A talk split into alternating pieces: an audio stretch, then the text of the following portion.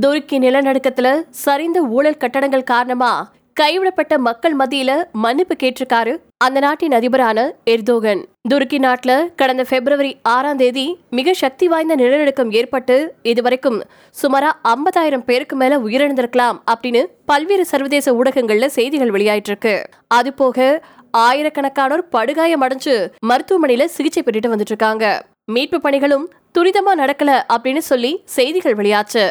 நிலநடுக்கத்தால பாதிக்கப்பட்ட பகுதிகளில் பேரிடர் மேலாண்மை படையினர் எதிர்பார்த்த அளவுக்கு துரிதமா செயல்பட முடியாம போனதுக்கு துருக்கி அதிபரான ரெசிப் தயிப் எர்தோகன் தன்னுடைய நாட்டு மக்கள் கிட்ட திங்கக்கிழமை அன்னைக்கு மன்னிப்பு கேட்டிருக்காரு. மோசமான இயற்கை பேரிடரை தொடர்ந்து மோசமான வானிலை சிதலமடைஞ்சிருக்கக்கூடிய கட்டமைப்புகள் காரணமா எங்களால திட்டமிட்டபடி மீட்பு பணிகளை மேற்கொள்ள முடியல. அதுக்கு நான் மன்னிப்பு கேட்டுக்கிறேன் அப்படின்னு நிலநடுக்கத்துல கடுமையா பாதிக்கப்பட்ட அதியமான் மாகாணத்துல பாதிப்புகளையும் மீட்பு பணிகளையும் பார்வையிடும்போது சொல்லியிருக்காரு எர்தோகன்.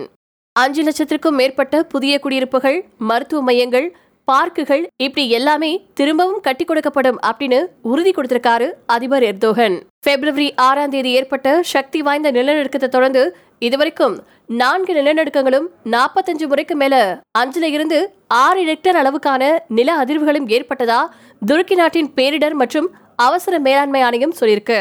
இப்படி தொடர்ந்து நிலநடுக்கங்களும் நில அதிர்வுகளும் ஏற்படுறது மிகவும் அரிதானது அப்படின்னு அந்த அமைப்பின் தலைவர் ஆர்கன் ததர் சொல்லியிருக்காரு. பிப்ரவரி முதல் வாரத்துல நிலநடுக்கம் ஏற்பட்டு பல மணி நேரங்களாகியும் மீட்பு படையினரோ காவல்துறையோ மருத்துவ உதவியாளர்களோ பேரிடர் மேலாண்மை படையினரோ களத்துல தென்படல அப்படின்னு அதியமான் பகுதியைச் சேர்ந்த மெக்மத் இல்ஜியம் அப்படிங்கிறவரு ஏஎஃப்பி முகமை கிட்ட பிப்ரவரி மாத தொடக்கத்துல தன்னுடைய வருத்தத்தையும் கோபத்தையும் பதிவு செஞ்சிருக்காரு. அரசாங்கமோ மாகாண அரசோ காவல்துறையோ ராணுவத்தினரோ யாருமே இல்ல. இது வெக்கக்கேடானது. எங்களை நாங்களே கவனிக்க வேண்டிய சூழலுக்கு எங்களை தள்ளி விட்டுட்டீங்க அப்படின்னு அவர் குமர் இருந்தாரு. இந்த பாதிப்பால சுமார பதினஞ்சு லட்சம் மக்கள் வீடு வாசல் எல்லாத்தையுமே இழந்து பல்லாயிரக்கணக்கானோர் தங்க இடமும் இல்லாம அடிப்படை சுகாதார தேவைகள் கூட இல்லாம அவங்களுடைய தேவைகள் பூர்த்தி செய்யப்படாமையே இருந்துட்டு இருக்கு நிலநடுக்க பாதிப்புகள்ல சிக்காம உயிர் பிழைச்சவங்களுக்கு கூட போதிய டென்ட்டுகள் அமைக்கப்படலையாம். நிலநடுக்க பாதிப்புகளை தொடர்ந்து மீட்பு பணிகள் துரிதப்படுத்தப்படாதது மக்களுக்கு போதிய வசதிகள் செய்து கொடுக்கப்படாததுனால துருக்கி அரசு மீது அந்த நாட்டு மக்களுக்கு கடும் அதிருப்தி ஏற்பட்டிருக்கு. கடந்த பிப்ரவரி ஆறாம் தேதி ஏற்பட்ட நிலநடுக்கத்துக்கு அப்புறமா துருக்கி நாட்டுல சுமாரா ஒன்னு புள்ளி அறுபது லட்சம் கட்டிடங்கள் இருபதாயிரம் குடியிருப்புகள் தரைமட்டமாச்சு. கட்டிடங்கள் சேதமடைஞ்சதை தொடர்ந்து நூற்றுக்கணக்கானோர் விசாரிக்கப்பட்டு வந்துட்டு இருக்கிறதாவும் இருநூறுக்கும் மேற்பட்ட கட்டுமான ஒப்பந்தக்காரர்கள் வீட்டு உரிமையாளர்கள் கைது செய்யப்பட்டிருக்கிறதாவும் செய்திகள் வெளியாயிருக்கு. துருக்கி நாட்டில் ஏற்பட்டிருக்கக்கூடிய நிலநடுக்கத்தால சுமார் முப்பத்தி நாலு பில்லியன் அமெரிக்க டாலர் அளவுக்கு சேதம் ஏற்பட்டிருக்கலாம்னு உலக வங்கி சொல்லியிருக்கு. இதை திரும்பவும் கட்டமைக்க அதை விட ரெண்டு மடங்கு செலவாகும் அப்படின்னு அவங்க குறிப்பிட்டிருக்காங்க.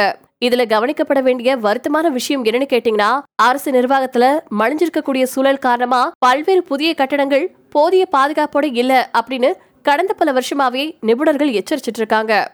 அப்போ துருக்கி அரசு அதை ஒரு முக்கிய பிரச்சனையாவே எடுத்துக்கல.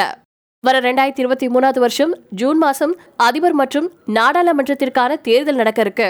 கடந்த இருபது வருஷமா துருக்கி நாட்டின் அதிபரா இருக்கக்கூடிய எர்தோகன் இந்த முறையும் தன்னுடைய அதிகாரத்தை தக்க வச்சுக்கிறதுக்கு எல்லா வேலைகளையும் செஞ்சுட்டு வந்துட்டு இருக்காரு மக்கள் இந்த நிலநடுக்க பிரச்சனையை மறந்து திரும்பவும் எர்தோகனுக்கு வாய்ப்பு கொடுப்பாங்களா அப்படிங்கறத பொறுத்திருந்துதான் பார்க்கணும்.